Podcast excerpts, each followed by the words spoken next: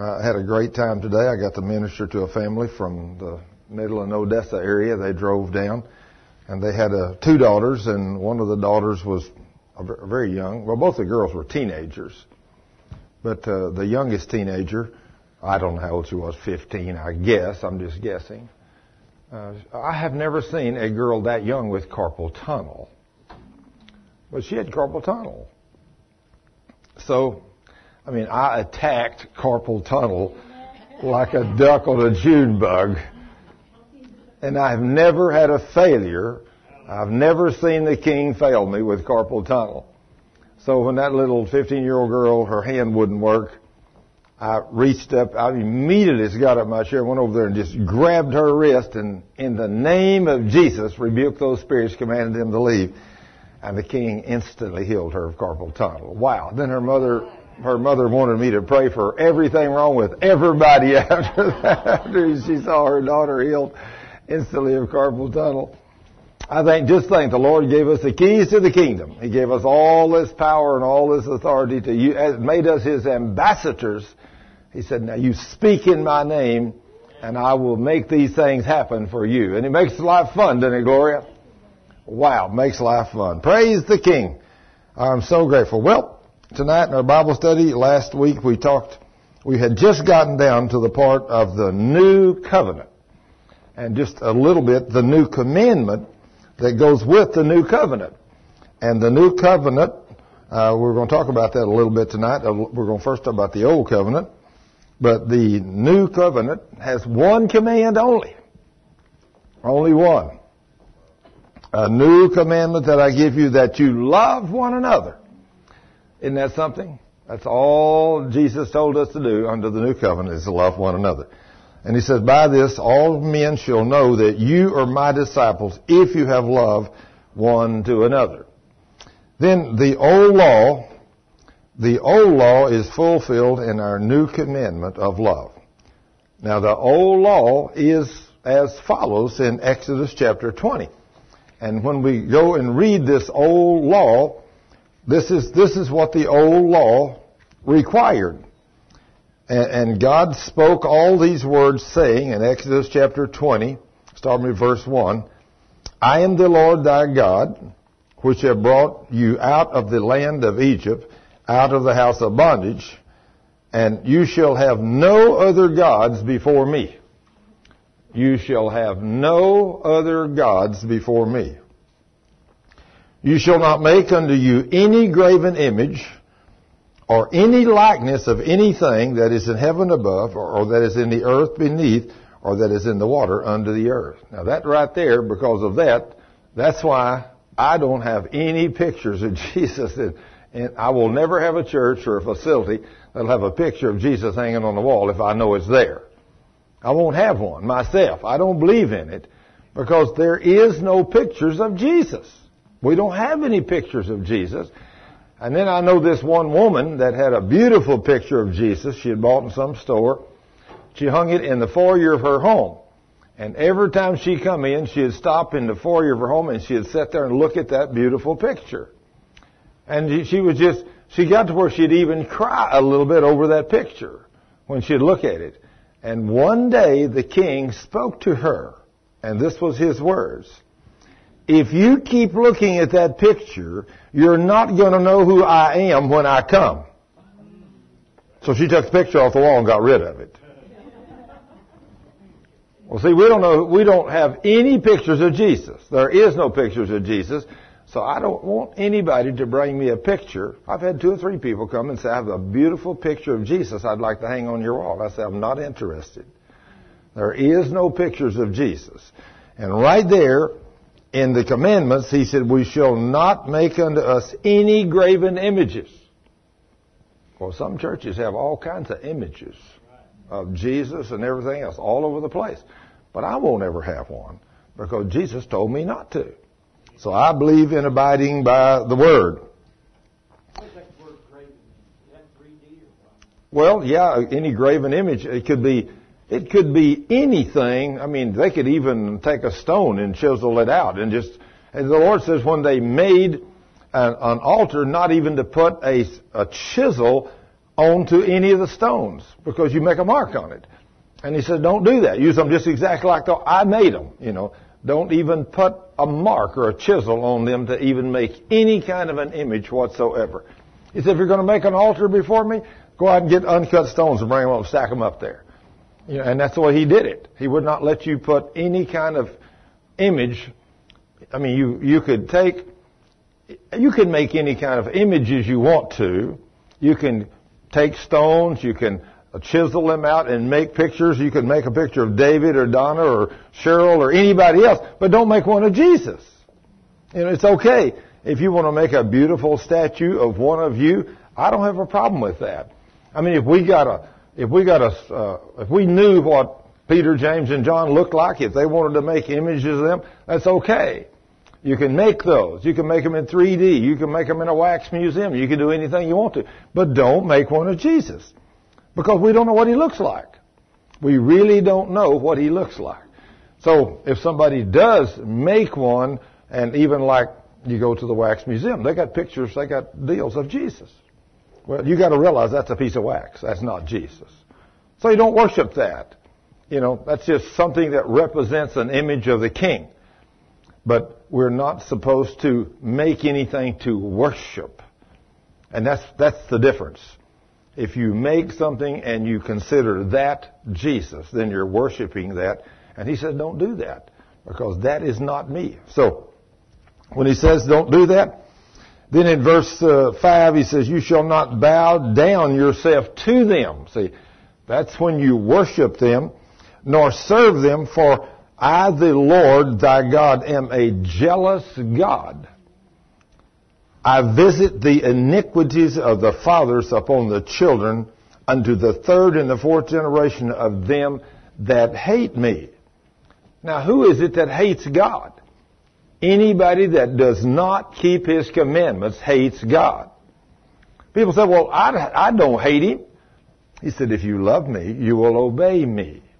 So if you don't obey Him, you hate Him. There's no two ways about it. There's no in between ground. You either love God or you hate God. So somebody said, well, I go to church. I don't hate God, but I don't do what He says. Well, then the Word says you hate Him and He will visit the iniquities of the fathers to the third and fourth generation of the children. That's kind of scary when you think about what your children may have to suffer because of your sin. And some people will tell you that there's no such thing as generational curses anymore, but I'm going to tell you that's not true. Generational curses are here.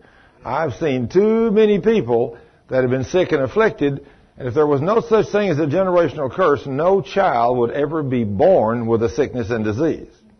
But many children are born with sickness and disease. Many of them. I mean, we go back to your relative, Gloria. I mean, that little lady you know, that little lady that was born when she was born, she hadn't committed no sin. I mean, she's just a brand new little girl. But her liver is failing from day one. And it wasn't her sin, but it was the sin of her mother. And when you went over there and got her mother to confess that sin, and then rebuked that devil and prayed over that little child, I mean, that little child was instantly healed. You know, but it wasn't until mama repented. But after Mama repented, a little girl that wasn't going to live three days is now must be about two years old or something like that. She, I've seen her several times. She's been here, runs around here in place. If it hadn't been for this little lady sitting right over here, that little girl would have died. Hadn't been for you, Gloria. That little girl would have died because you had learned and studied the Word. And you developed faith. And so when you told her mother she had to stop living with that boy, stop committing sexual immorality, because that curse was being passed to her little child because that child was born out of wedlock and that devil had legal right to kill that child. And when a brand new baby is born with a liver failure, is something wrong. And then if the doctor says she's not going to live three days, and then Gloria gets the lady to repent and stops having sex with this boy, and then Gloria prays, and the little girl's well, and two years later, she's just a bouncing, wonderful, beautiful little girl running around here having a great time. You better hope you got a relative like you, Gloria. You know, if you don't have, you're in trouble. You know, but there's not very many people got relatives like you. They don't know the Word. But this is what happens when you learn the Word. You know, you can tell people the truth because these sins, God says that when we sin, He visits that iniquity or that sin of the fathers or the parents upon the children to the third and the fourth generation. And then in verse 6 he says, and showing mercy unto thousands of them that love me and keep my commandments. Now that's the part that we like. If we love him and keep his commandments, then he shows mercy to us. And he blesses us in everything we put our hands to. And of course, I don't know, I think we're all in the same boat. All of us want to be blessed instead of cursed. I know I do. I love to be blessed. And when I think about that, I think about the blessings and curses. When I was raised up as a child, I, I don't remember this, but my mother told me about it. I, I must have been about five. One day I come in there and there was a, a deal of toothpicks, mother said, sitting on the uh, table. And I, a little five or six year old boy, I just run up there and grabbed that and just throwed it off in the floor. I mean, you wouldn't think that a child would do such a dumb thing. But for some strange reason I did, and my dad says, son, pick those up. And I said, no. Well, I mean, the curse fell upon my backside. You know, I mean, the curse fell upon me. The razor strap, I mean, Dad had one of them things that when I said no, he went over to get that razor strap, and after four or five good licks across my backside of that razor strap, it changed my mind. You know, so the curse fell upon me. Well, you know, nobody likes to be cursed by God. But he says he chastens them he loves. So when you don't walk in obedience to his word, he chastens you. I don't like the razor strap. Do you, Michael? Not at all. Not at all. Guarantee. Oh, goodness. When we grow up, most of us, of course, my mother, I don't know how Michael's mother was. She might have been like my mother. My mother would go out to the garden and get a little peach uh, limb. Man, that little peach limb, she could wear your legs out with that. She could make a good boy out of you in a hurry. You, oh, you too, huh, Dad? Same thing. Well, so oh, you had to go get it. oh wow. Oh, goodness gracious. So there's not anything like the curse falling upon you. So we want the blessings to fall upon us. And he says he shows mercy unto thousands of them that love me and keep my commandments. So that's what I'd much rather do. I'd rather love the Lord and, and keep his commandments and do what he says and get to see him bless us. In fact, tonight, you know, I was thinking about, I was sitting in the car studying Cheryl ran in she said, we need to leave early so we, I can stop by Target because I've got to buy all these things. So she ran in as fast as she could run in and went in and talked to the manager and did everything she did to get a, a special discount. And of course, they, once she found, they found out she was buying for Christ for the Nations and all the stuff, they even give her an extra 10% discount on everything. And I mean to tell you, she came out with a guy or two, whatever, with two big carts. And I thought, where are we going to put all that stuff in the car? and when we got started, she said, I hope the cam order's not very big tonight. I said, well, since the kids wasn't there last week, I had enough stuff to last over, so I didn't order anything. So I thought, wow, am I glad? Because the car is packed out. I don't know where I'd put anything else. But isn't it wonderful to be blessed by God? You know, to be obedient, to do what He says, and I mean, the other morning, Cheryl was up. No, she, she was up really, really. I guess I should say early in the morning, working with packing all those uh, uh, toys and all that stuff. And so it was really, really late when she went to bed. And by 10 o'clock, her phone is ringing off the wall. You know, I mean, people are calling. And I went back in her minute. I said, wow, it's awesome. You're up already. She said, I may be setting up, but I'm not up. she was talking on the phone and she said, isn't this something? Uh, I forget now how many hundred dollars. She said, I'm not doing anything and God is just blowing our socks off. She said, this and call, uh, said they'd give a hundred, this and call said they'd give two hundred. She said, I'm just collecting money. I'm going to have a heyday spending it for these kids. And so today she rushed into Target and had a heyday. She spent stuff and tomorrow she's going to go again. And she's going to buy stuff. And then Sunday, this Sunday afternoon, all those children they're going to bring them from church over there in about, how many vans you say, honey? Eight or nine?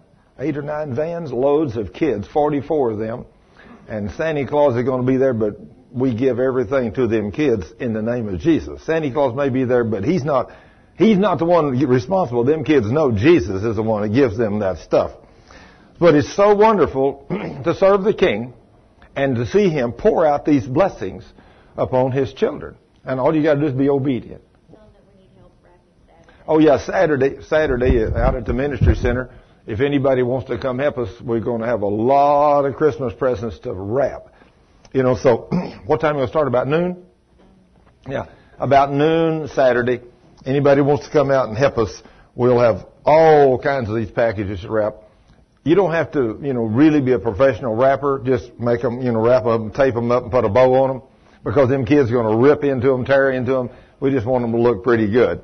But them kids have a ball. Like she's, this will be Cheryl's fourth year to do this for these kids up here at Christ Haven, and it is a blessing to see the people every year give more and more money to help these kids. But the Lord says there that He will show mercy upon thousands of us that love Him and keep His commandments. And that's what we're all trying to do here. Verse 7 says, You shall not take the name of the Lord thy God in vain, for the Lord will not hold him guiltless that takes his name in vain. what do you think it means to take God's name in vain? Somebody jumps up and says, GD. Is that taking his name in vain? Oh, yeah. But what if somebody in church, you say something to somebody says, ah, Oh, Jesus. What do you think about that? That's in vain too. That's right, Michael. Amen. That's right. And how many people do you know in Christians it makes me cringe when we're talking and somebody says, ah, Oh God. You know, they're not talking, they're not worshiping Him. They're just using His name in vain, loosely. Be careful of your words. Jesus says there, You shall not take the name of the Lord your God in vain, for the Lord will not hold him guiltless that takes his name in vain.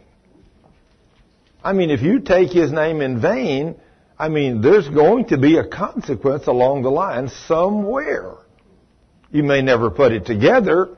You may not realize that the times that you have all these problems and trials and tests, they were due to demons because they were allowed to torment you because you used his name in vain. But most people that I've come in contact with have no idea what's going on on the earth. No idea that what's bringing your sickness and disease, what's allowing you to be tormented, but it's your sin. Your sin is allowing you to be tormented by evil spirits. And when you get rid of your sin, then you have to drive away these devils. I mean, these devils, I mean, they're beasts. You know, they're, I mean, it's just like here a while back. I was over at a place over in Fort Worth, and there was a, another man teaching, and and after he got through teaching, uh, there was four or five hundred people there that night, a pretty large group. And I was going to go down. I, want, I had a couple of questions I wanted to ask him.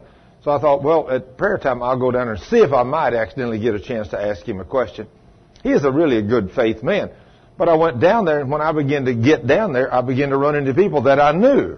I mean, you know, hey, Thurman, what are you doing here? I said, well, I come over to listen to this guy teach the word. And then all of a sudden, a woman walked up to me. She said, Thurman Scrivner, I've heard your teaching. She said, you believe everything's a demon. I said, yes, ma'am. I believe everything's a demon. That's bad. She said, well, I've got a bone spur in my foot with a big old pad on it and I can hardly walk and don't you tell me that's a demon. I said, well, would you like to get healed or not? Well, she said, well, that's what I come down here. I want him to pray for me. I said, it's a demon. She said, it is not a demon. I reached up and grabbed her by the shoulders and I said, come out of her, you devil of hell, in the name of Jesus. I said, now then, stomp your foot. It's gone.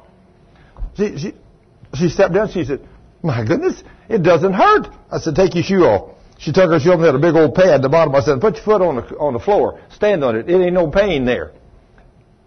She said, my goodness, it is gone. It's not hurting. I said, I told you it was a devil. I told you it was a demon. All you do is kick him out. But see, we don't understand that. We don't believe that the devil, but it, I mean, that he's the one doing this, but Jesus our King, when he came to this earth, what did he do? Cast out demons and heal the sick. So he says, as the Father has sent me to do His will, so I send you, you go and do likewise. Well, what Jesus do? He cast out demons. And when He cast out demons and healed the sick, what do you got to do? Cast out demons and heal the sick. I mean, you never know how many people that I've seen in my life that have had stomach problems or shoulder problems or back problems or you name it, that I have reached up and laid my hand on him and said, You devil of hell, come out of them in the name of Jesus. And that's all I've said, and they were healed. I have seen that no telling how many times in my life. so, I even myself. I mean, it's happened to me. I've had them myself. And when I rebuke them, they leave, well, I get healed. It's amazing how simple it is when you see it. Then he says here, in verse 8, remember the Sabbath day to keep it holy. Keep the Sabbath day holy. Then he says, Six days shall you labor and do all your work. But the seventh day you're supposed to rest. Well, I have to repent, Lord. Somebody come to me the other day and said, Thurman, you're going to have to take a day off. I said, well, gee, I don't know how I'd take it. I work for Jesus 24-7. He said, even Jesus wants you to take a day off. I said, well, okay, I, am going to have to do it. He said, the Lord put that on my heart for me to come tell you, you need to take a day off. So for a week or two, I tried. but uh, there was a man came to church with us the other day. We picked him up early that morning, and we brought him to church with us uh, that afternoon. And we got home about one o'clock that night. he said, Wow, your Sundays are busy. I said, Well, this is a pretty normal Sunday for us. I mean, we go all day long. You know, we go pray for people, and, and that Sunday we went out and prayed for someone, and then uh, time you get home. You know, a lot of times it's uh, 12, 1 o'clock at night when we get home. And then when we get home, our day don't stop. He went to bed, and we had other things to do. So there's a lot of times when we get home from church on Sunday, we don't get to bed till 2 or 3 o'clock in the morning on Monday morning. It happens quite often. But he says, But the seventh day is the Sabbath of the Lord thy God. In it you shall do no work, nor your son, nor your daughter, nor your manservant, nor your maidservant, nor your cattle, nor the stranger that is within your gates. Everybody's supposed to rest one day. I'm trying, Lord. I'm trying to take that day off. For in six days even the Lord made heaven and earth. And son, if I made heaven and earth in six days and I rested on the seventh, you can take a day off. You don't have to work seven days a week. I think if he can do that, he, well, surely we could take a day off, right? He says, honor your father and your mother, that your days may be long upon the earth, which the Lord thy God giveth thee. Now, you know, that's a commandment of God that most people don't realize he really means what he says, but I was talking to a man the other day, and he was about my age. In fact, I think he was a few years older than me. I believe he said he was 70. And he said, you know, I had a brother, but he died at 50. And I said, let me ask you a question. Both of y'all were born within a couple of years of each other? He said, oh yeah. And lived at home together. I said, did you honor your parents? Oh yeah. He said, you know, I always uh, obeyed mom and dad. I never give them any trouble. I said, how about your brother? Did he do that too? Oh no. He said, with brother was a totally different thing. So, you know, he was kind of rough on mom and dad and especially when he got past 18 or so, he's, you know, he kind of called dad the old man and mom the old woman and stuff like that and said he didn't really honor mom and dad at all. And I said, and he only lived 50. What was the reason for his death? He said he just had a sudden heart attack and died at 50. Isn't that amazing? You know, who would, who would ever stop and put this together? You know, if we were to check this book, we live by this book, and this book is true, and it don't make no difference if you believe it or not, your life is going to be based around these scriptures. God holds you accountable for everything in this book. And he says, honor your father and your mother. You think he meant that? Sure he did. Honor your father and your mother. And then he says, that your days may be long upon the land. Which the Lord thy God gives you. So if you do not honor your mother and father, guess what? Get ready to die early because you ain't going to live to be an old man. Now then, can you repent? Yeah, you can. If you're still alive and you've made that mistake, repent and ask God to forgive you and then honor your mother and father and start doing what he said. And who knows? It may increase your life significantly. If God said it, I mean, I believe him, don't you, Michael? I mean, he says honor mom and daddy. I guarantee I'm honored mine. You know, I respected my mother and my dad. I helped them. I did everything I could do to help my mother and dad. But I just thought that's what all children are supposed to do, help mom and daddy. But I had a good mother and daddy though. Praise God did I have a good mother and daddy. Then he says in verse 13, he says, you shall not kill. This, this is the old law we're reading now. You shall not kill. Then he says, you shall not commit adultery. Did you know somebody told me something, uh, they called me at the ministry center the day and they said, we need prayer for this little girl. She's pregnant. I said, okay, does she go to church? Yes, she does. She goes to a certain church in a certain area, in a certain city, wasn't around here anywhere close. And I said, well, what about the boy? I mean, you know, I said, how old is she? Know, she's only like 24 or 5 or something. And she's pregnant. She's going to have a hard time uh, this is her first baby and so on. I said, well, she married? They said, no, she's not married. I said, well, you know, if she goes to church, the pastor ought to be teaching them that they're not supposed to have sex out of wedlock. And said, well, the pastor is married and has four children, but he's the father of this child.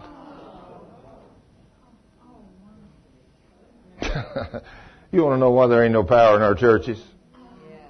A 24 year old girl and this woman said, I know this girl told me about this, but said, I'm hesitant to tell anybody because said, if the word gets out and he's uh, been sleeping with this 24 year old girl committing adultery, said he's got four children and he's like 40 and his children are way on up there and said it's going to bust the marriage wide open, going to break the heart of all the kids and going to cause a divorce between him and his wife.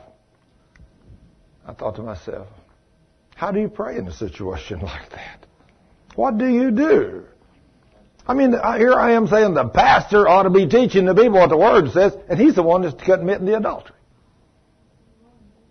Isn't that amazing? That just that just blows me away.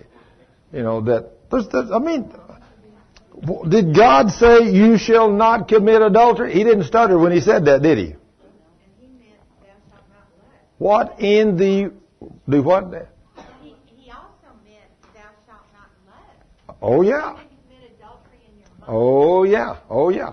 In fact, Pamela, the one of the young men that I prayed for a couple of years ago that was down in his back, that was his sin. Not committing the act, but he looked at pretty girls and he went from here to here and he got to thinking about how wonderful it would be to have sex with these girls and that put him down on his sick bed with his back and he was down where he could not walk.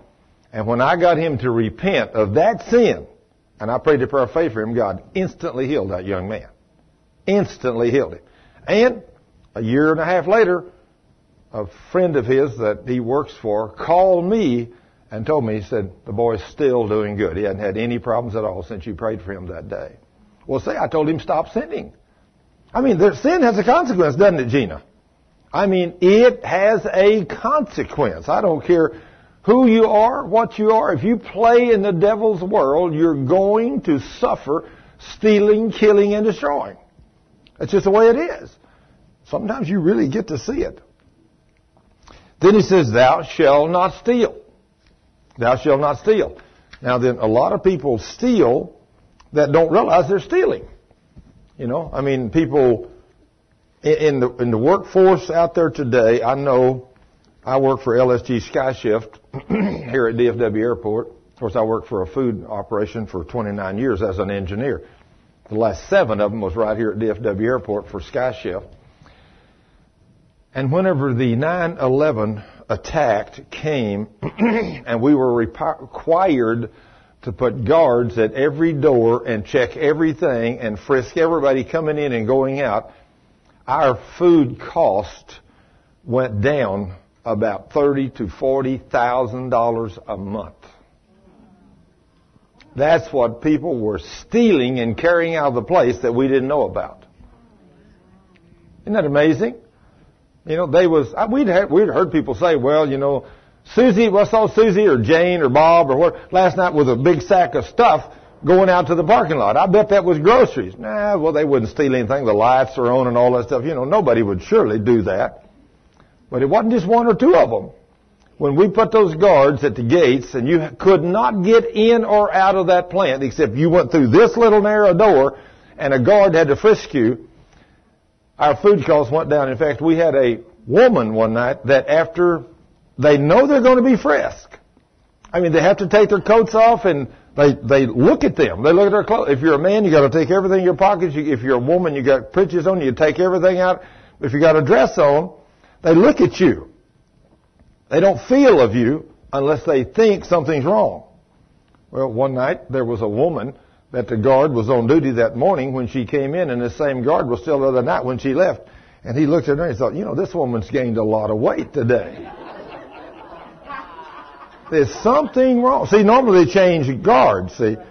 But he said, something's wrong here. He said, now, I can't frisk her as a man. But he called one of the managers that was on and said, would you come out here and frisk this woman? And she had 36 miniature bottles of liquor in her underwear. 36. She had been there 15 years and she got fired that night, lost her job. For 36 dinky little bottles of alcohol. Isn't that amazing? Just think. God says, you shall not steal. And even when you put guards at the gate and they know you're going to be frisked, some people still try to steal. Let me tell you, you don't never get by with nothing on this earth. When you steal something, God knows and the devil knows, and you don't get by with nothing. They may have been nobody in the world down the street when you walked in the store and got something, and you walked out and you think, I got by with that, nobody will ever know. But I guarantee God knows and the devil knows. If you don't repent, you will stand judgment for that one day. But whatever it was, don't steal something. Don't take anything. The Lord says. Then he says, in verse 16, you shall not bear false witness against your neighbor. You're never to tell a lie about your neighbor. Well, lots of people do that. Then he says in verse 17, you shall not covet or desire your neighbor's house. And you shall not covet your neighbor's wife, nor his manservant, nor his maidservant, nor his ox, nor his ass now that, it's a donkey, and nor anything that is thy neighbor's. Yours says donkey, right? Uh-huh. Yeah, some of them, the King James doesn't. I mean, that's what they used to call a donkey was an ass. But that's what they are called. But, you know, the term today, to me, is a lot better when they turn, you know, say donkey. I'd rather say donkey. But that's what's written, it's in King James. But you're not supposed to covet any of these things. None of them. And all the people saw the thunderings. Now I can only imagine this scene when God gave them this commandments that day. And the people saw all the thunderings and the lightnings. I mean, you know, when you're outside and a little storm comes up and just a great big claps of thunder, boom, and a big, or you see a great big lightning strike over there, and just say it's within a couple of hundred yards of you. And I've been places where lightning hit within, in fact, I've had lightning hit within 10 feet of me. that was the most awesome thing. One night, I'd been out leading people to Jesus, getting people healed and all kinds of stuff, and I come home and went to bed. And there was a cloud came up, and when that cloud came up, that thing, there was a lightning bolt, and I mean it, I heard that lightning bolt crash, and the lightning bolt hit, and then I immediately heard the clap of thunder that come right with it at the same time, which meant they were very close together. And it, I thought, man, and it lit up everything inside my house and everything. I thought, wow, was that close? Well, I went ahead and rebuked the devil and commanded him to stop that nonsense. And I went to bed and slept that night. And the next morning I got up and walked outside and I looked up and the top two feet of my chimney on my house was gone. Bricks were scattered all over the place. So, a few weeks later, when I had time, it was one day, it was about noon, 10 o'clock in the morning, I guess it was when I got started. I got out there and put my ladder up on that second story and I carried five gallon buckets of bricks up there and carried them up there and stacked them up above the fireplace. And then I carried a, a half of a five gallon bucket of mortar at a time up there. And I got up and took my trowel. And by about four or five o'clock that afternoon, I had finished putting about two or three hundred brick back in that fireplace. I got it all fixed and the cap done and everything.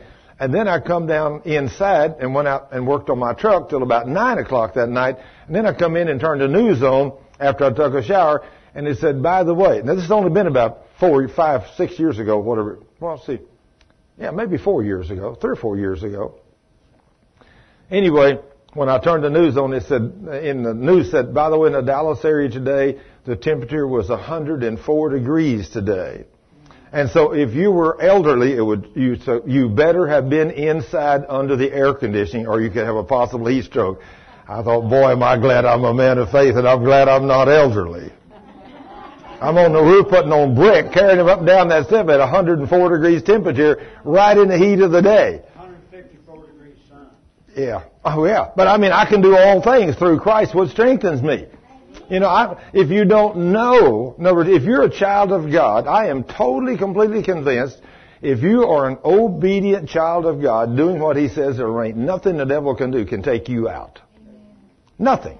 There ain't nothing can take you out until God's ready for you to go.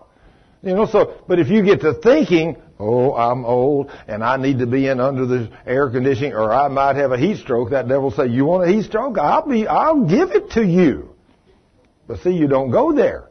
So anyway, I think, wow, thank you, Jesus, what we can do as sons of God. Then he says, after the people saw the thunderings and the lightning and the noise of the trumpet and the mountain smoking, and when the people saw it, they removed and stood afar off. And they said unto Moses, Speak thou with us, and we will hear, but let not God speak with us lest we die. Here I am wanting to hear God's voice and these people don't want to hear it. I love hearing His voice, but they don't want to hear it. I mean, with the thunders and the lightnings and all that stuff, it must have been pretty impressive. You know, so Moses was up there. God talked to him. It didn't bother him. So I don't know. I love to hear God talk to me. It's, it's awesome to hear the king speak. And Hebrews chapter 12 verse 24 says, now this was the old covenant. This, this was the old covenant that we were supposed to keep, but nobody could. But Hebrews chapter 12 verse 24 says, and to Jesus, the mediator of the new covenant, and to the blood of sprinkling that speaketh better things than that of Abel. So the new covenant, Jesus is the mediator of the new covenant, and he's going to speak better things than what we just read in the old covenant. So I love this. Then we get over to Hebrews chapter 8 verse 6. It says, But now has he obtained a more excellent ministry. Jesus, Jesus had a ministry. A lot of people don't think about Jesus as a preacher and a teacher and the leader of a ministry, but he has a ministry and it's still going today. But now has he obtained a more excellent ministry, by how much also he is the mediator of a better covenant, which was established upon better promises. Now I'm liking this, aren't you, David? I like to be a member of this better covenant with these better promises. And Jesus being the mediator of this thing. I mean, I love it.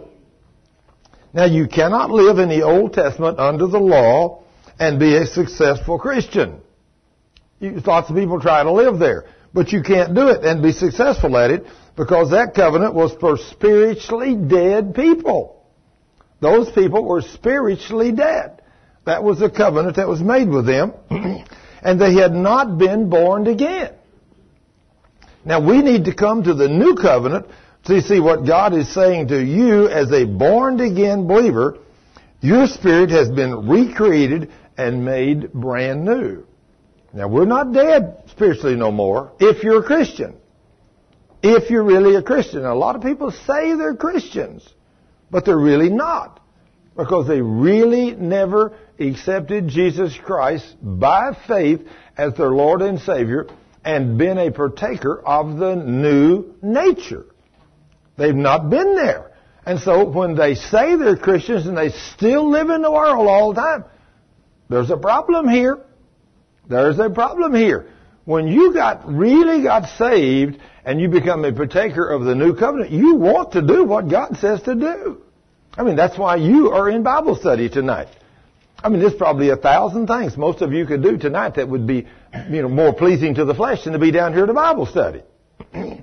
but if you really love God, you want to be where you can learn about His Word, about His power and who you are. And so you make plans to be in places where God is. I mean, I used to do this.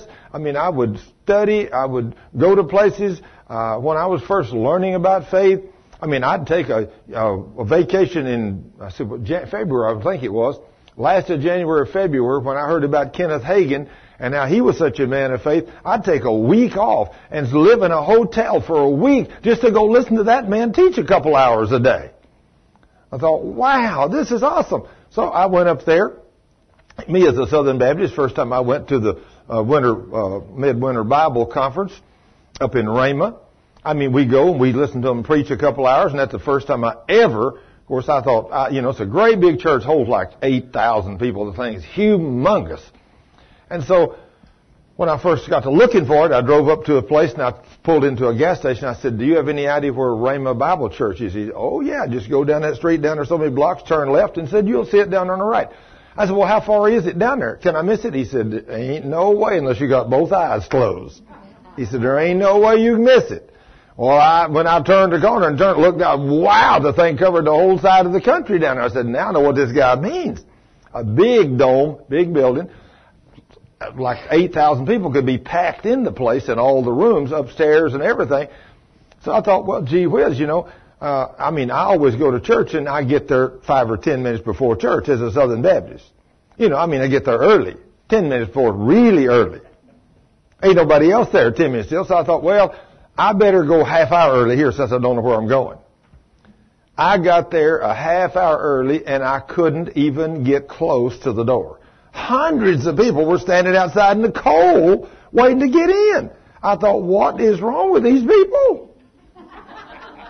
These people knew there was something going to go on in there. They wanted. And they was willing to be there on time way before. I finally got up there and I got up and I said, ma'am, uh, you've been standing in line long? Oh, she looked at the watch and she said, oh yeah, it opens in about 30 more minutes. She said, yeah, I've been here about two hours. I said, two hours? I said, why do you come? I said, you come to this often? She said, every year. I said, why? She said, that man in there teaches me how life works and how to make it work for me. He said, He teaches us how the Word of God will work for us. She said, He's totally changed my life. I thought, wow. So, I go in there. Finally, we get in, and the place is packed out. I can't even get downstairs. I have to get in the upper balcony because I got there so late. So anyway, I finally get in. They get started, and they sing a while and worship, and then Kenneth Hagin comes out and talks a little while, and and I was impressed with what he had to say. And just a normal preacher, good faith preacher. And then they said uh, we're going to take a lunch break, and then we're going to have a healing school across the street at 1:30. I thought, good. So I went over to the healing school, and uh, you know, there's about 1,500 people come to that, and so just a little healing school, you know, about 1,500. And so anyway, we're sitting there in this room, and this one guy that was teaching it, he's talking a few minutes. He said, "Oh, by the way, the Lord just spoke to me." And I thought, oh wow, this is interesting. And he just told me that there's several of you here with back problems, and he wants to heal. Everybody's got a back problem. He said, everybody's got pain in your back. That's the only thing the Lord told me to pray for right now. But if you got a problem with your back, would you stand up? And probably about 30 people all throughout stood up. He said, he, uh, he said, you got pain? Oh yeah, you got pain? Yeah. And one girl said, yeah, I have had pain for years. He said, okay. He said, in the name of Jesus, be healed. And I said, I thought he was going to pray for him. He didn't say, he just said, in the name of Jesus, be healed. He said, now then, everybody in this room that's still got a pain, you remain standing, and if your pain's gone, he said, sit down. So they start doing this. And they start sitting down. And I look around, and in a couple of minutes, everybody in the room is set down. I thought, wow, I ain't never seen nothing like this in my life. This is wonderful to see God move like this. I say, woo! I said, it's wonderful. And I thought, nah, wait a minute. Wonder how much they paid them people to do that. I mean, you know how the devil works, right? Well, the next day at the class, one of the girls come up and she said, I got to give a testimony. So she come up on the platform and she told, she said, I had broken my back years ago. I've been in excruciating pain. She said, my back quit hurting when he prayed for us. And so I sat down, but she said, I didn't really realize what God had done for me until I left. She said, I sat here all afternoon for a couple hours, had no pain. I went home. She said, I got in the car, I didn't have no pain, and said, I've never been able to bend over. But she said, I can, she bent over, touched her toes. She said, I am as limber as a rag. She said, I'm telling you, Jesus, the King of Kings, totally, completely healed me a while ago. Well, when I first started, I had never seen God do anything like this. This was to- completely, totally new to me. And I thought, wow, Lord, if I could just get there. Land's what I love to see you do those kind of things. Well, let me tell you, I've got there. I've seen him do those kind of things over and over and over. It's so wonderful to know that Jesus is our Lord and our Savior. This new covenant that we got, let me tell you, there's no comparison to the old. When we get this new covenant, we become a new creature in Christ. Look what he says, 2 Corinthians 5:17. Therefore, if, now there's the biggest word in the Bible. Therefore, if any man be in Christ, he is a new creature, and old things are passed away, behold, all things are become new. Now then, there is no reason even to try to keep the law. All you have to do is walk in love. You don't have to try to keep the law. You don't have to even know the law. Just walk in love. And by doing this, you keep the law. Now then, let's hit a couple of scriptures that talks about this. Romans 13, verse 8 says, Owe no man anything but to love one another, for he that loveth another has fulfilled the law. So right there is a scripture that guarantees if you walk in love, you are fulfilling the law. When, if you walk in love, do you ever steal when you walk in love? No. Do you ever commit adultery when you walk in love? No. You don't do not. Do you ever covet your neighbor's house when you walk in love? No. You don't ever do any of those things when you walk in love. Now then, if you walk in love, it says, all of the law is fulfilled in this, that you love one another. For, in verse 9 says in, in Romans 13, 9, For this you shall not commit adultery, you shall not kill, you shall not steal, you shall not bear false witness, you shall not covet, and if there be any other commandment, it is briefly comprehended in this, saying, namely, you shall love thy neighbor as thyself. Now you notice all of these requirements come out of the last six of the Ten Commandments. They're all pertaining man to man, not to God. But this is the new commandment. We're to love one another. Then it says in verse 10, it says, Love worketh no ill to his neighbor. Therefore, love is the fulfilling of the law. So if we walk in love, we fulfill the law of God. And when we walk in love, we walk in grace. And when we walk in God's grace, that's where His power is at. That's where the power of God is when you're walking in grace. Now, so much of the church today, they get off of this love walk, and when they do, they sin, and sin is the transgression of the law, and when you sin, you fall from grace. So you fall off of the narrow path back out into the world. And when you fall out into the world, that's where them serpents are crawling around on the ground. That's where those vipers are at. That's where those demons are. And that's when they get you. You fall from grace, you sin, you transgress the law, and you get out of love, and you got out of love with your neighbor or your spouse or whatever. If that happens, don't hit the ground till you've repented. Don't get there. As soon as you feel yourself falling, say, Lord, I'm sorry, I repent. I repent, Lord, jerk me back up there. Because you don't want it out here where the serpents are. I mean, the ground is fairly congested with demons. In fact, I'm going to tell you, Cliff, there's not a there's not a place you can step over that path, step down and go without stepping on one of them devils. You, you know that, right? They will get you. I mean, they will get you. And when one of them bites you, you ain't gonna like it. You ain't gonna like it. You're gonna come home with some kind of a disease or some kind of sickness or whatever when you get out of grace. You go out and do some of these stupid things that God told you not to do when you fall from grace and you step out in the world, them devils are to bite you and sickness and disease is to come to your house and torment's to come to your house. That's why he told us to do no ill to our neighbor, but walk in love. When you walk in love, you walk in grace. And when you walk down that straight and narrow path of grace, there ain't no devil in hell can touch you. And they can't make you sick up there. Did you know that's a wonderful place to walk? To know that you're never going to be sick again? I love it. I want to walk on that path. I don't want to step off of it. I step off of it too often the way it is, but I am working diligently.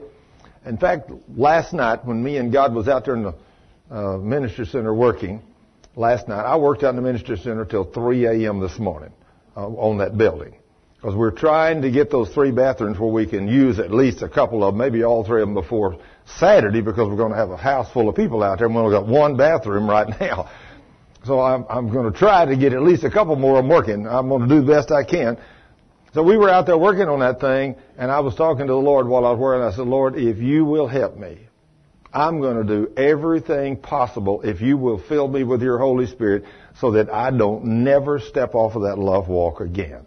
I said, Lord, I know I can't do that on my own. It's impossible for me as a human being to do that. But I said, with you, if I can kill myself every day and let you live through me, I know you can do it. And I want to walk in that love walk 24-7 so that when I speak in His name, He will do everything I ask Him to do for anybody I pray for. And that's what I want to see. But it requires walking in that love walk. It requires putting God first. I mean, you know, you just have to. It says, let us read a few scriptures that prove that the law is fulfilled by walking in love. Now Hebrews 8, 7 says, for that, for if that first covenant had been faultless, then there should be no place have been sought for the second. Isn't that amazing that God made the first knowing that it wasn't going to be perfect, but He still had a plan in what He was doing. Verse 8 says, For finding fault with them, He says, Behold, the day comes, saith the Lord, when I will make a new covenant with the house of Israel and with the house of Judah. So He's going to make a new covenant.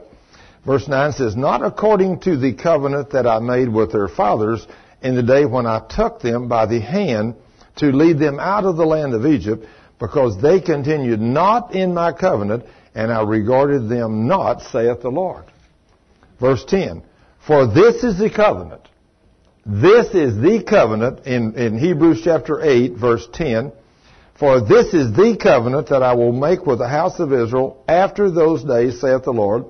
I will put my laws into their mind, and I will write them in their hearts, and I will be to them a God, and they shall be to me a people, and they shall not teach every man his neighbor, and every man his brother, saying, Know the Lord, for all shall know me, from the least to the greatest. For I will be merciful to their unrighteousness, and their sins and their iniquities will I remember no more. Is there anybody in here grateful that he he has put your sins as far as the east is from the west? Let me tell that's that's uh, my honey bunny's favorite verse in Psalm 103 verse 12. He put my sin as far as the east is from the west to never remember them again. Let me tell you, if there's anything I don't want to know is when I get to heaven, I don't want to put his arm around me and say, well, let's see, Thurman, right here when you were 12, you did this. And when you were 13, you did this. And when you were 14, you did this and this and this and this. I want him to welcome me into the heaven and say, whoa, son, come in here. Look at this. Your slate is clean. You, oh, you're clean. And, woo, is that good news or is that good news? That's good news, knowing that we've all sinned and come short of the glory of God.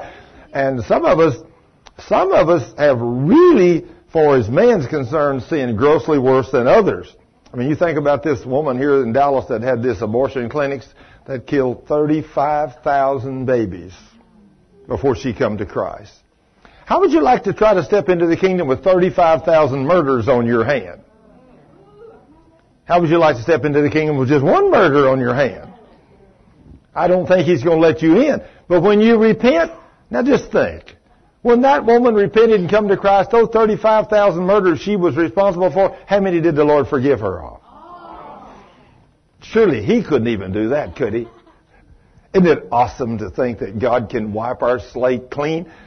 So, for our little nickel dime sins, all we got to do is say, Lord, I'm so sorry that I messed up in so many ways, and Lord, forgive me. And he said, fine, I'll wash you in my blood, and I will forgive you, and I'll put those as far as the east and the west, and they'll never be to remember it again.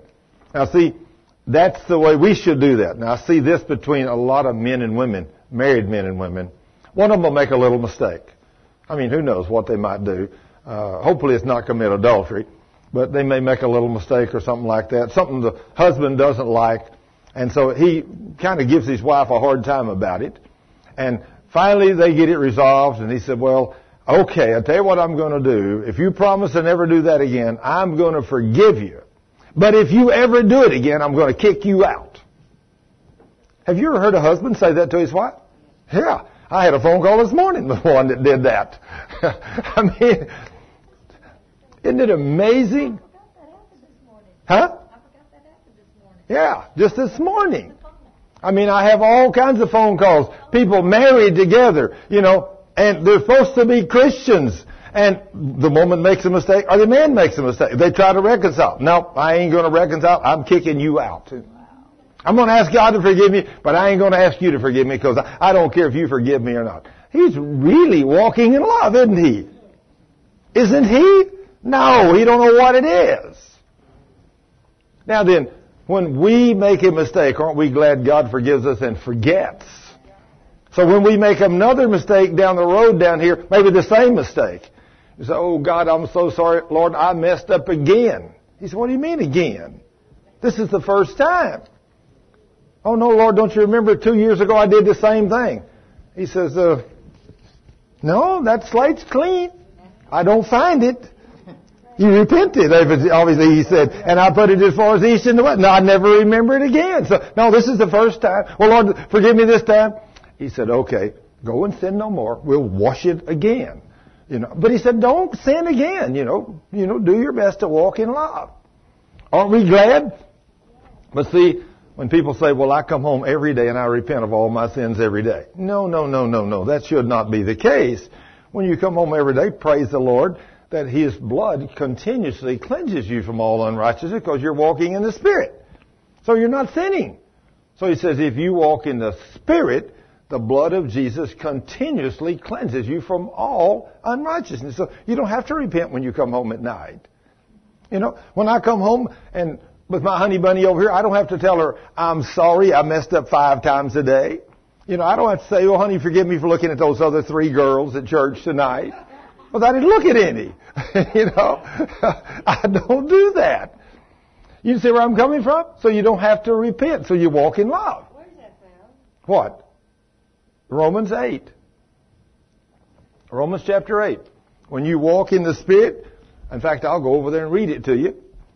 Romans 8.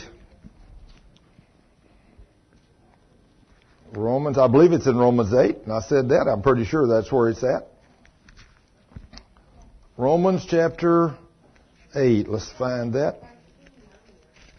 Romans 8, it says, uh, uh, let's see, 8, 13.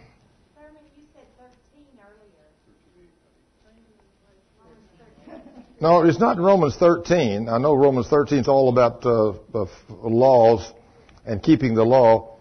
Uh, but in, in, Romans 8, 1 says, There is therefore now no condemnation to them which are in Christ Jesus, who walk not after the flesh, but after the Spirit. For the law of the Spirit of life in Christ Jesus has made me free from the law of sin and death.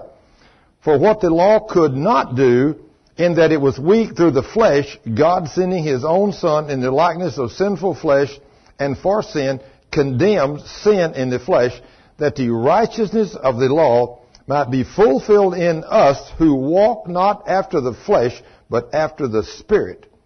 For they that are after the flesh do mind the things of the flesh, but they that are after the Spirit, the things of the Spirit. For to be carnally minded or fleshly minded is death, but to be spiritually minded is life and peace. Because the carnal mind is enmity against God, for it is not subject to the law of God, neither indeed can it be. So then they that are in the flesh cannot please God. But you're not in the flesh, but in the Spirit, if so be that the Spirit of God dwells in you. Now if any man have not the Spirit of Christ, he is none of his. And let's see that, uh, and I thought that was right there, and I still think it's right there somewhere.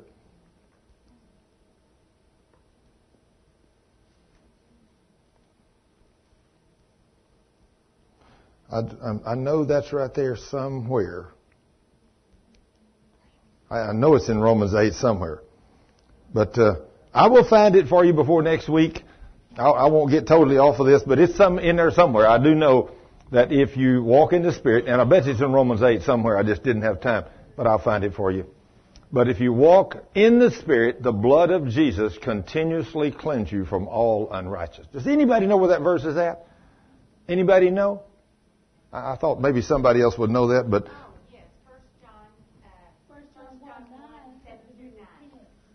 First John, First John 1, 9. John. 1 9 says, If you confess your sins, he's faithful and just to forgive you of all your sins and cleanse you from all unrighteousness. Yeah, but that's not the one I'm talking about. yeah, that's not the one I'm talking about. I knew that one very well. But there's another one in there that says, if you walk in the Spirit, the blood of Jesus continuously cleanses you from all unrighteousness. Sir? Uh, it is in First John? Okay, well, well, somebody, somebody or some, several of y'all find that for me and find it next Tuesday night, and we'll bring it to Bible study, and we'll have it. and uh, we were at Hebrews uh, 10. Okay, we okay we finished verse 13 and 8, didn't we? Hebrews 8, yeah. Okay, yeah, yeah, we were in Hebrews 8. Okay, we just finished verse 13. The new covenant has made the first oath. And verse 13 says, In that he saith, a new covenant, he has made the first old, now that which decayed and waxed old is ready to vanish away.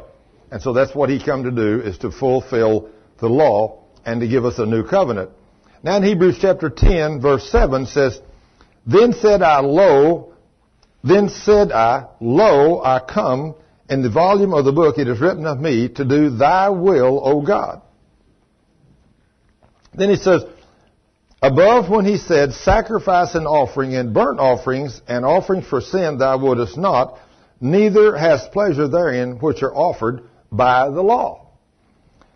Then said he, Lo, I come to do thy will, O God, in verse 9. He taketh away the first covenant and he makes establish the second covenant. That's what Jesus came to do. Verse 10, by the which will we are by the which will we are sanctified through the offering of the body of Jesus Christ once for all. For by one offering he has perfected forever them that are sanctified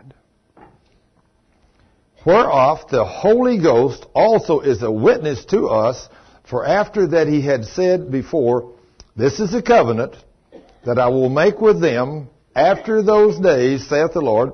I will put my laws in their hearts, and in their minds will I write them, and their sins and their iniquities will I remember no more.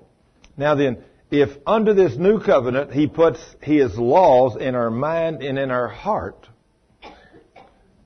as we, as we are Christians, when He puts the Spirit of the living God in you, let me ask you this question.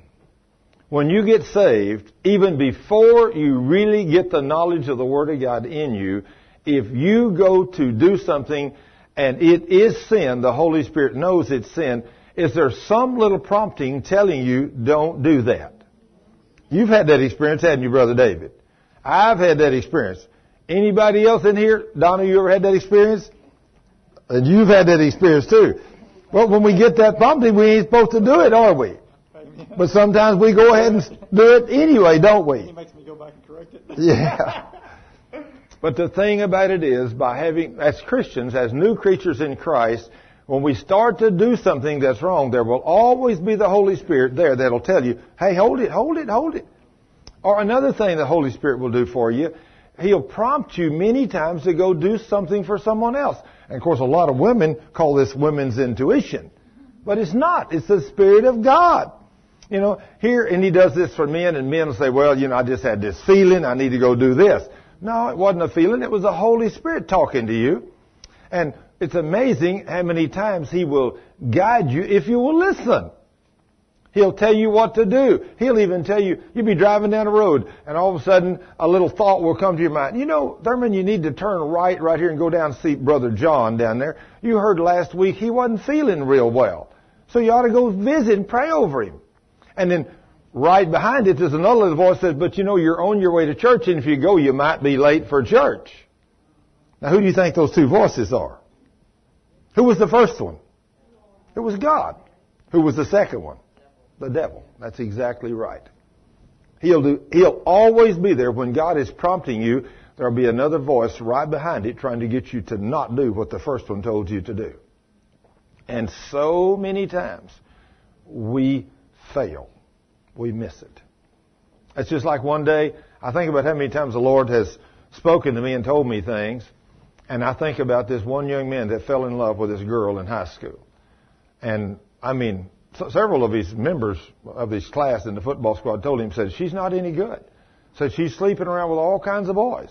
Said, you don't need to go with her. He said, she wouldn't do nothing like that. She goes to church. Well, he was beginning to fall deeply in love with this girl. And he was a great Christian young man. He really loved God. He wouldn't think about it. He never touched her. He never thought about having sex with her. He said, I would never touch a woman until I marry her. One night he's getting ready to leave to go somewhere, and the Holy Spirit spoke, told him, drive around behind the gym, and Susie and Dave are around behind the gym. And he thought, never. But he drove around behind the gym, and as he drove around, his car lights fell right up on him, and there they were, doing something they was not supposed to be doing around there in the dark.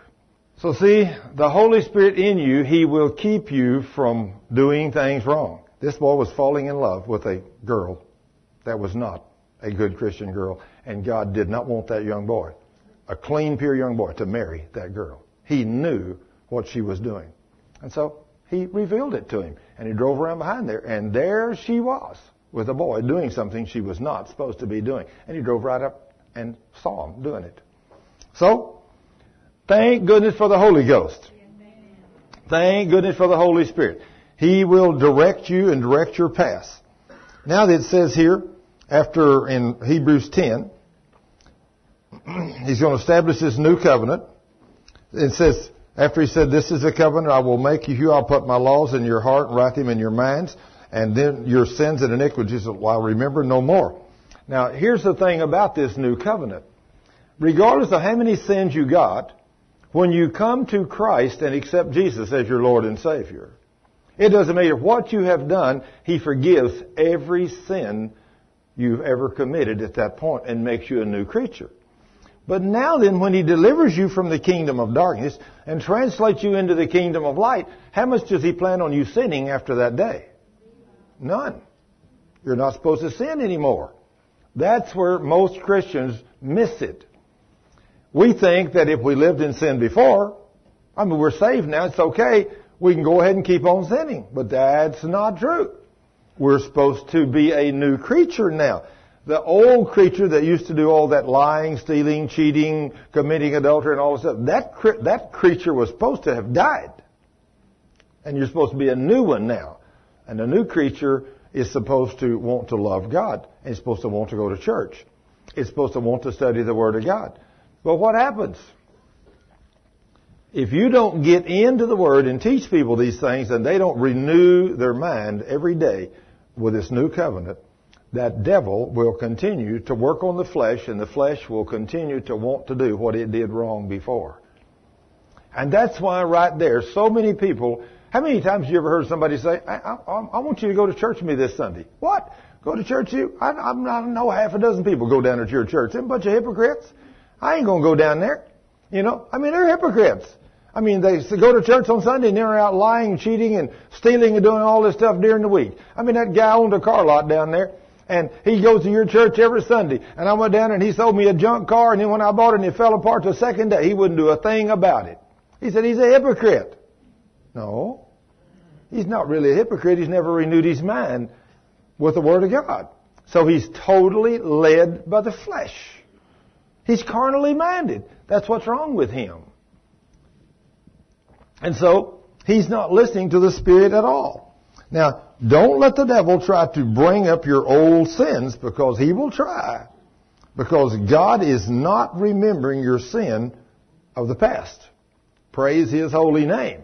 But now then, if you commit a new sin, what are you going to have to do? You're going to have to repent. Or that sin is held against you. You have to repent and stop sinning. Now then, let's look what, and see what James called this law of love. Let's go over to James chapter 2 verse 8. James 2 8, it says, if you fulfill the royal law according to the scripture. Now, James called this new covenant a royal law in James 2 8. If, here again, this great big word, it's amazing how many times this word's used in the Bible if you fulfill the royal law according to the scriptures, you shall love thy neighbor as thyself. That's the royal law. He says you do well. What if you don't do that? Then you don't do well.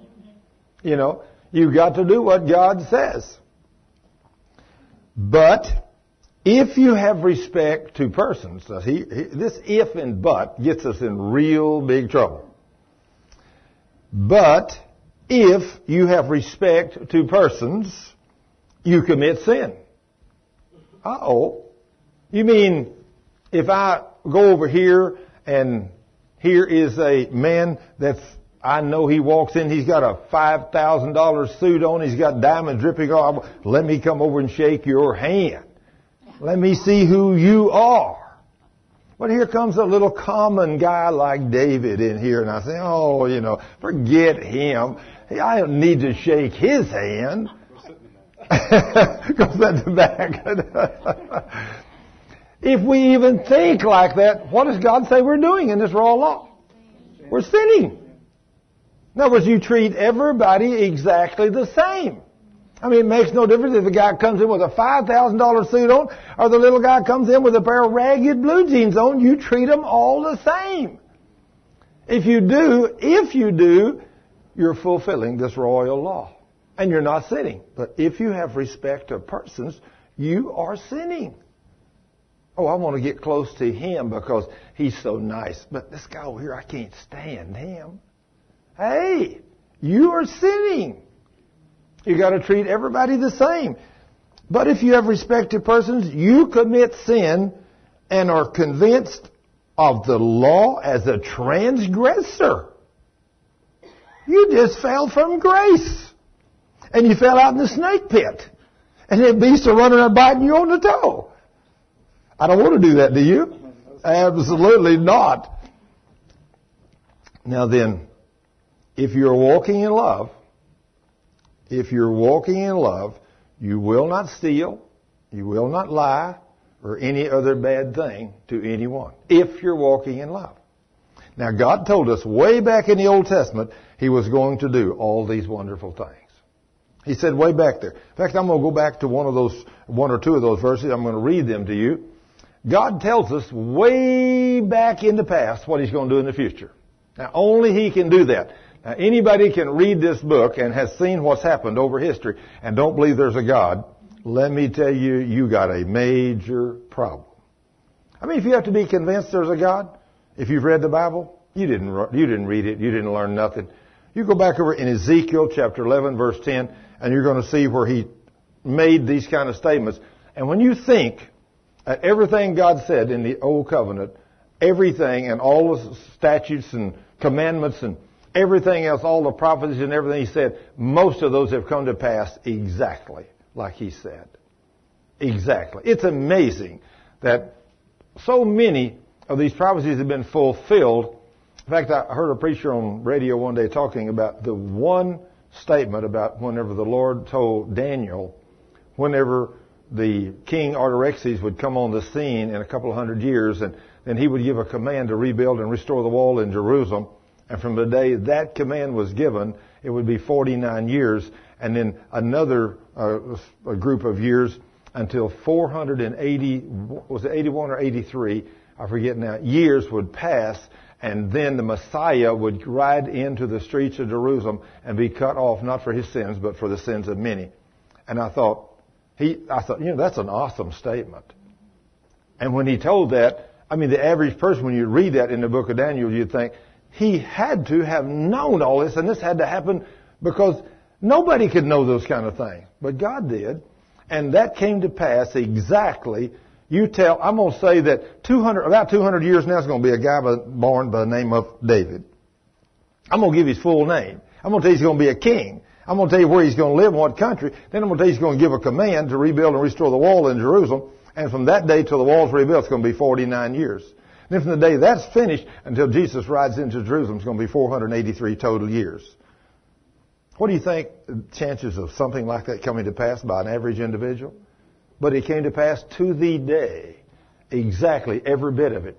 I heard a preacher on radio saying one day that they'd done some odds, you know, with numbers, and the chances of that just happening would be if you covered the state of Texas with silver dollars three foot thick, and then you put one gold, $20 gold piece in it, and you dropped it out in all this when you were dropping all of these silver dollars to cover the state of Texas three feet deep. And he said somebody flies you over the state of Texas in a 747 and you say, okay, right here, I'm going to pull the plug and I'm going to jump out with a parachute and I'm going to go down right here and you land and you reach down and you pick up and you get that one $20 gold piece out of all the millions and billions of, of silver dollars. He said that's the odds of this just happening. That's pretty far fetched, isn't it? But think, God told us all these things in advance. All of them. And he says in Ezekiel 11:19, "And I will give them one heart, and I will put a new spirit within you, and I will take the stony heart out of their flesh, and I will give them a heart of flesh." He said that in Ezekiel 11:19. Then in Ezekiel chapter 36 verse 25, he said, Then will I sprinkle clean water upon you, and you shall be clean. From all of your filthiness and from all your idols will I cleanse you. A new heart also will I give you, and a new spirit will I put within you, and I will take away the stony heart out of your flesh, and I will give you a heart of flesh. And I will put my spirit within you and I will cause you to walk in my statutes, and you shall keep my judgments and do them. And you shall dwell in the land that I give you to your fathers, and you shall be my people, and I will be your God. Do you know that's come to pass? We have that today. He has given that to us as His children. Now, 2 Corinthians chapter 5, verse 17 says, Therefore, if any man be in Christ. He is a new creature. Old things are passed away. Behold, all things are become new. Now, Jeremiah also prophesied about the new covenant. In Jeremiah 31, 33, It's amazing what these Ezekiel, Jeremiah, Jeremiah says in verse 31, 33, but this shall be the covenant that I will make with the house of Israel after those days, saith the Lord. I will put my law in their inward parts, and I will write it in their hearts, and I will be their God, and they shall be my people. This has come to pass. Verse 34, and they shall teach no more every man his neighbor, and every man his brother, saying, Know the Lord. For they shall all know me, from the least of them unto the greatest of them, saith the Lord. For I will forgive their iniquities, and I will remember their sin no more. I'm glad of that, ain't you? I mean, I am grateful for those promises. But then Hebrews 6 and Hebrew, or Hebrews 8, here the writer is talking to the church. So the new covenant is for us, the church. In Hebrews chapter 8, verse 10, For this is the covenant that I will make with the house of Israel after those days, saith the Lord. I will put my laws into their mind, and I will write them in their hearts, and I will be to them a God, and they shall be to me a people. We are His people. The church of the living God is His people, and He's living in us. Now then, in Romans chapter 5, verse 5, he says, And hope maketh not ashamed, because the love of God is shed abroad in our hearts by the Holy Ghost. Now then, if you don't have the love of God in your heart and you can't love people, if you're mean and wicked and you're talking evil about people all the time, you need to ask the Lord to fill you with the Holy Spirit. Because without the Holy Ghost, you can't love your neighbor as yourself. Only the Holy Ghost can control you. I mean, just like the book of James, he said, no man can control the tongue. So if no man can control the tongue, then why try? You can't. But when you get the Holy Ghost, He can control the tongue. He can control what you say. And when you walk in the God kind of love, when you get the Holy Ghost in you, and He says in Romans 5, 5, and hope maketh not ashamed because the love of God is shed abroad in our hearts by the Holy Ghost, which is given unto us. Oh, if you really want that power, you be an obedient Christian you love Him, you serve Him, you worship Him, because He said in the book of Acts, I give the Holy Ghost to those that obey me. I mean, you know, if you got, if you got a real good gift and you want to give to your children, I mean, you know, you hate to be a respecter of persons, but if you had two sons or two daughters or whatever, two children, and one of them was totally mean and wicked, wouldn't do nothing you asked them to do, and spent every nickel foolishly and couldn't hold on to a penny till, I mean, you give them a thousand dollars a day, they're broke with another thousand dollars spent behind it tomorrow. But the other one was a good manager, took care of it. If you were going to leave a will, would you leave equal amounts to both of those two children? I wouldn't. I wouldn't. If that, if that, that one that spent money foolishly and didn't do anything right, that didn't love me, that show, didn't show any respect to me, I certainly wouldn't leave them half of my will. You know, but if they both loved me and both respected me, then I'd leave them equal parts. You think God's going to trust you with His power if He can't trust you to walk holy before Him? No, absolutely not. You know, if you're going down here living uh, like a a heathen, you know, I mean, you know, if you can't tell you from the rest of the heathens on the street, you know, you're lying, cheating, and stealing, and doing the things, and you're telling the same dirty jokes, and you're looking at the same pornography at night that all the other guys come in, and you're all talking about this nonsense you see on the TV shows and all the junk of the world, and you don't ever talk about Jesus. It ain't going to do no good to pray for somebody when they need something, because God ain't going to answer your prayer. But if you're walking holy in obedience to His Word, and they say, oh gosh, there's old David, that holy guy. That's all he talks about is Jesus. You know, don't stay too close to him because he won't tell dirty jokes with you like the rest of us. You know, he's one of them Jesus freaks, you know, one of them guys that, you know, they got a little something wrong up here, you know. But one day when they have a real need or they come down with cancer or sickness, they said, somebody said, you know, I went over to David's office and he prayed for me and I got well.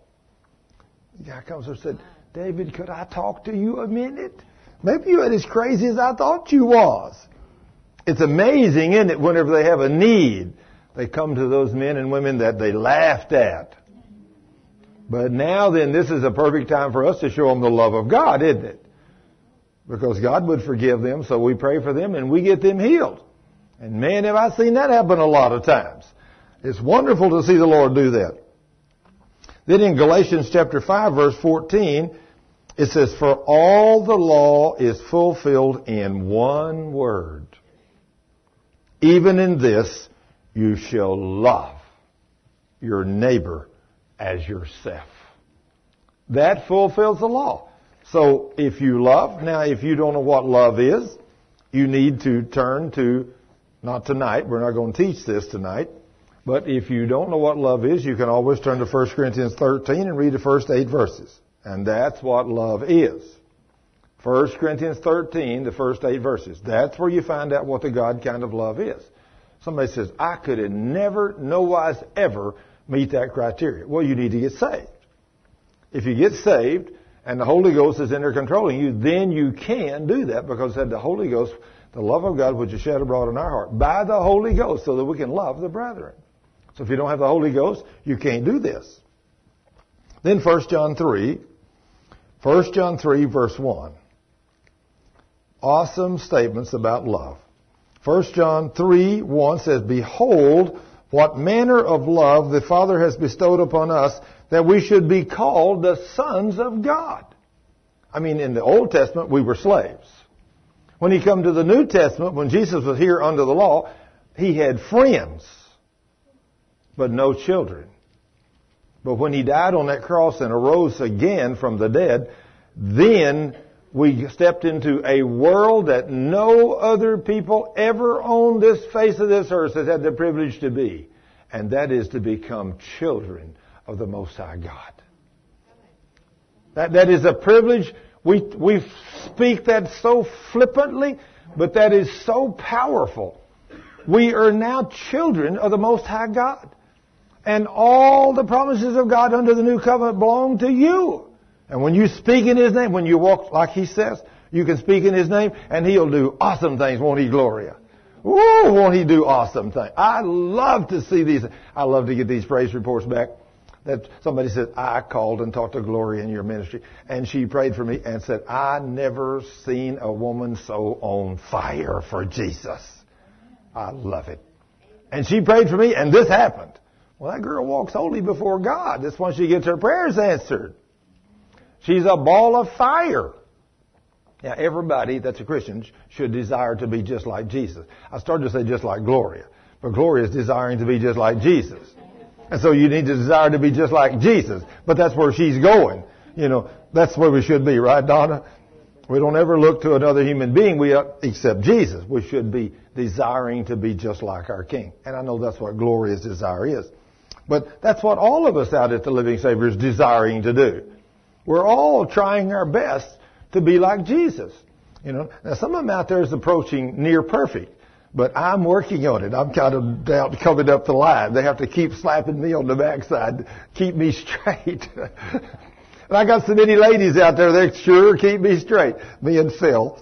We're the only two guys out there. Well, I'll take that back. Dave Rosenfeld, he's out there a lot too, but uh, he's he's uh, he's pretty good shape, you know. So, but anyway, these girls they keep us straight.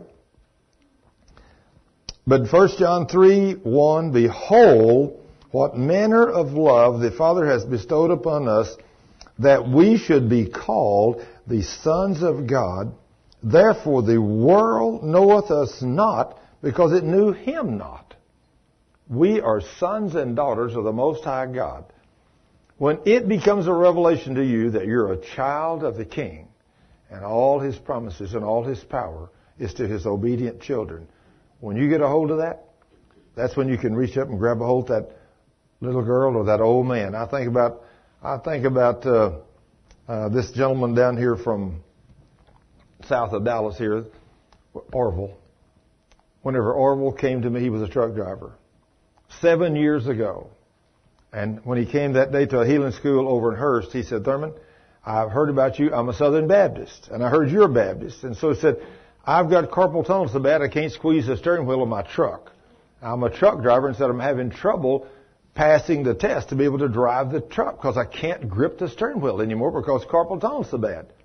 I said, well, let's come to the healing school and listen.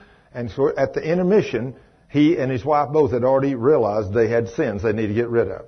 So they went outside at the intermission and got right with God. Then they came back in and listened to the next hour and a half. And then when I said, now who wants to be healed? He was the first one jumped up. He's a great big old guy. He jumped up and said, I want to be first. I said, what's wrong with you? He actually didn't hardly get out of the pew, just standing up there.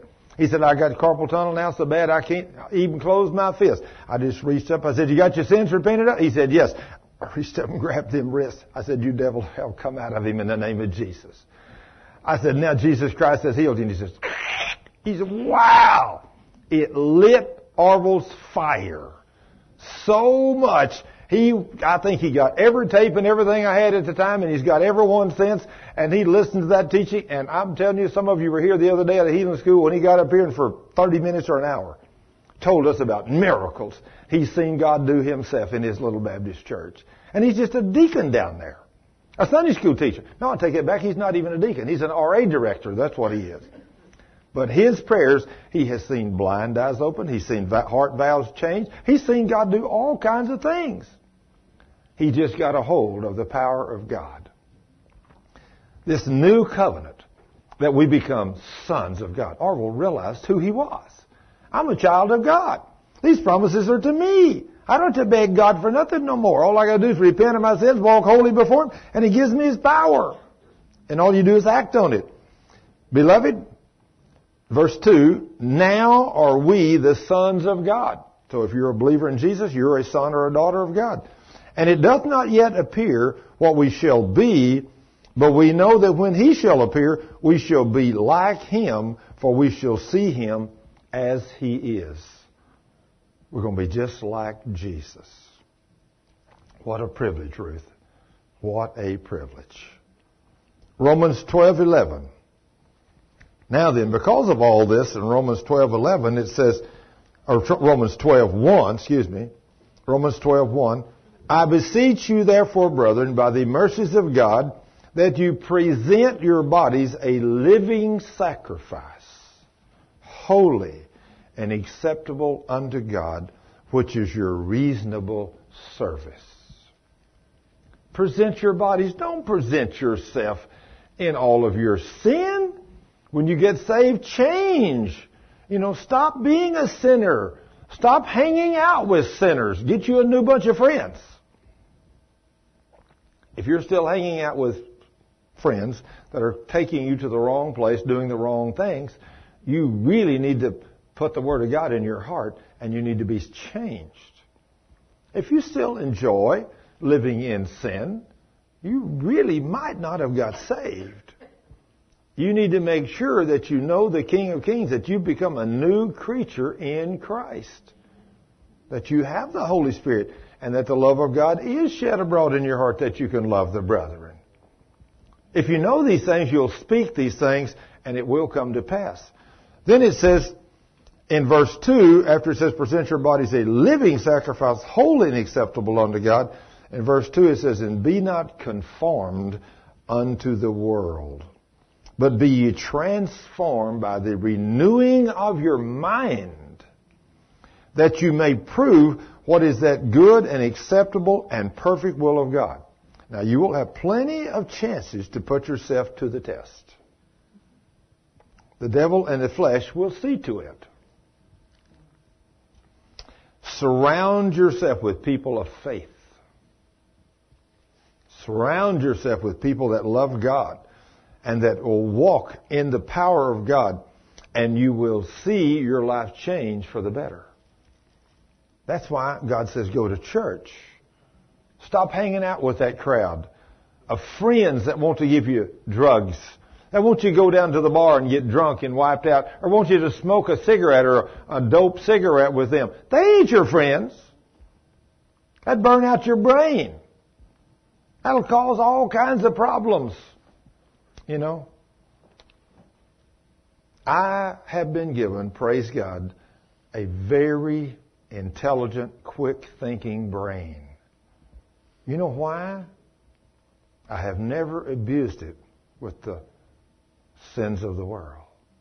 No smoking, no drinking, no drugs, nothing. I've only put fairly decent food in my body. And therefore, my brain has not been able to be destroyed by the forces of darkness. And so, therefore, I can recall things. I mean, when I was in the engineering world, I could pull up formulas and quote things, and guys would say, How in the world do you do this? I said, It was very simple. I have the mind of Christ. You know, no problem. You know, somebody says, Well, gee whiz. You know, he said, Man, you know a lot about refrigeration systems. He said, Man, I've forgotten nearly everything I knew about refrigeration systems. I said, That's your problem. You tell yourself you forget. I don't never forget anything. If I ever learned it, it's still in there. You won't never hear me say, I forget. I know I've forgotten that. No, I got it. It's in there. I just need to recall it. And you can do all things through Christ. Learn to speak to your body. You got a new covenant. You've been made a child of God with the mind of Christ. What can I do? Anything I want to do in the name of Jesus. Nothing is impossible with me. You mean you think you could design a piece of equipment? Sure. You think you could design and build an electronic circuit? Sure. You think you could build and design a radio? Sure. Think you could build and design a television? Sure. I've done it. You think you can fly a jet airplane? Yeah, any one of them. Don't make any difference. Big ones, little ones. You think you can work on them? Sure. You think you can work on a car? Ain't nothing on a car I couldn't fix. I thought today as I was walking through my shop and seeing all the tools and everything, I thought, you know, I sure used to enjoy working on them cars, overhauling them automatic transmission, but I said, Lord, that's past. I ain't got time for that stuff no more. I ain't got time for that no more. I don't. I got too many other things I'd rather be doing. I'd rather be doing things for the kingdom.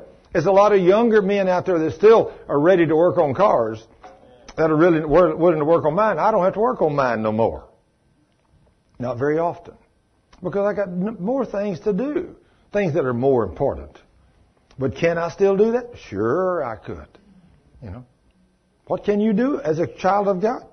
Anything you set your mind to, right, Brother David? Yeah, ain't nothing hard.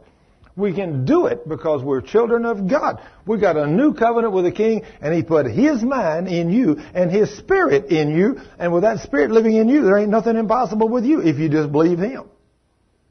You learn to talk, nothing's impossible. And keep yourself clean and pure. Keep yourself holy. Don't feed yourself drugs and alcohol and the junk of the world. That'll burn out your brain. That's what the devil wants to do. He'd love for you to get on something, some kind of drug or something where you can burn your brain out.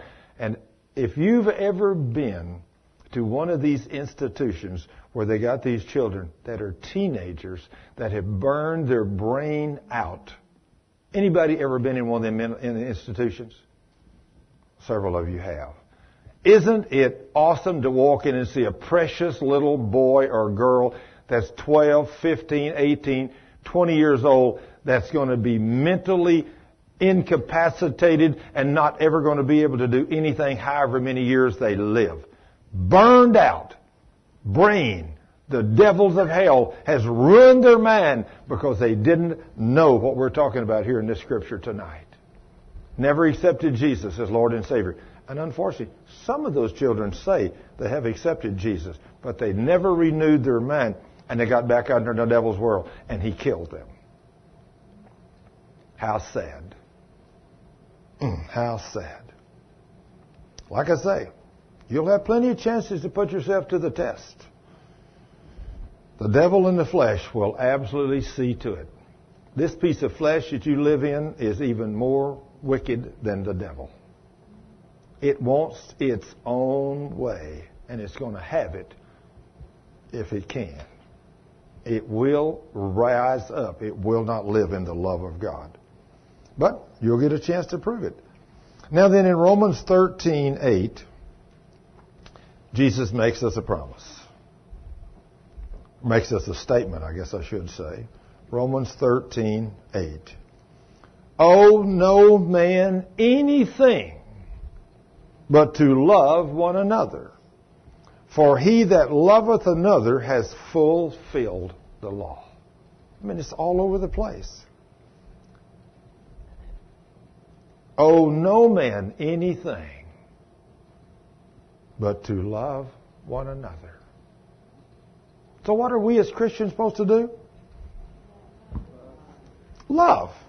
Is that so hard? Not at all. Not really. If we let the Holy Spirit have control. Now, if we let the flesh get in there, that beast can be wicked. That's a different story.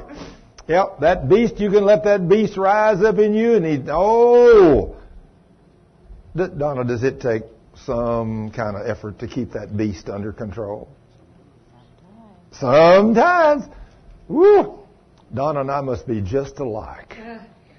I have that same problem. Sometimes that beast wants to rise up and the love of God wants to go and the love of God, he's over there strangling me saying, son, pay attention.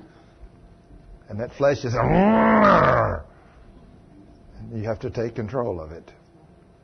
Anybody in here ever had that trouble besides me? Some of y'all have, huh? And the rest of you are lying. We've all had that trouble because we're flesh. We're flesh. And that beast wants to rise up once in a while, don't he, Michael? Oh, Lord, emerge. Whoa, let's don't confess that. every day. Woo, oh, my goodness, Lord. We repent, Lord. We didn't mean that every day. Sometimes it is true. Sometimes, yeah, that beast, I mean, it's amazing what somebody can say to you and you can just go off on a tangent. You can be having a good day until all of a sudden somebody says something. Man, you're off on a tangent. Can't we?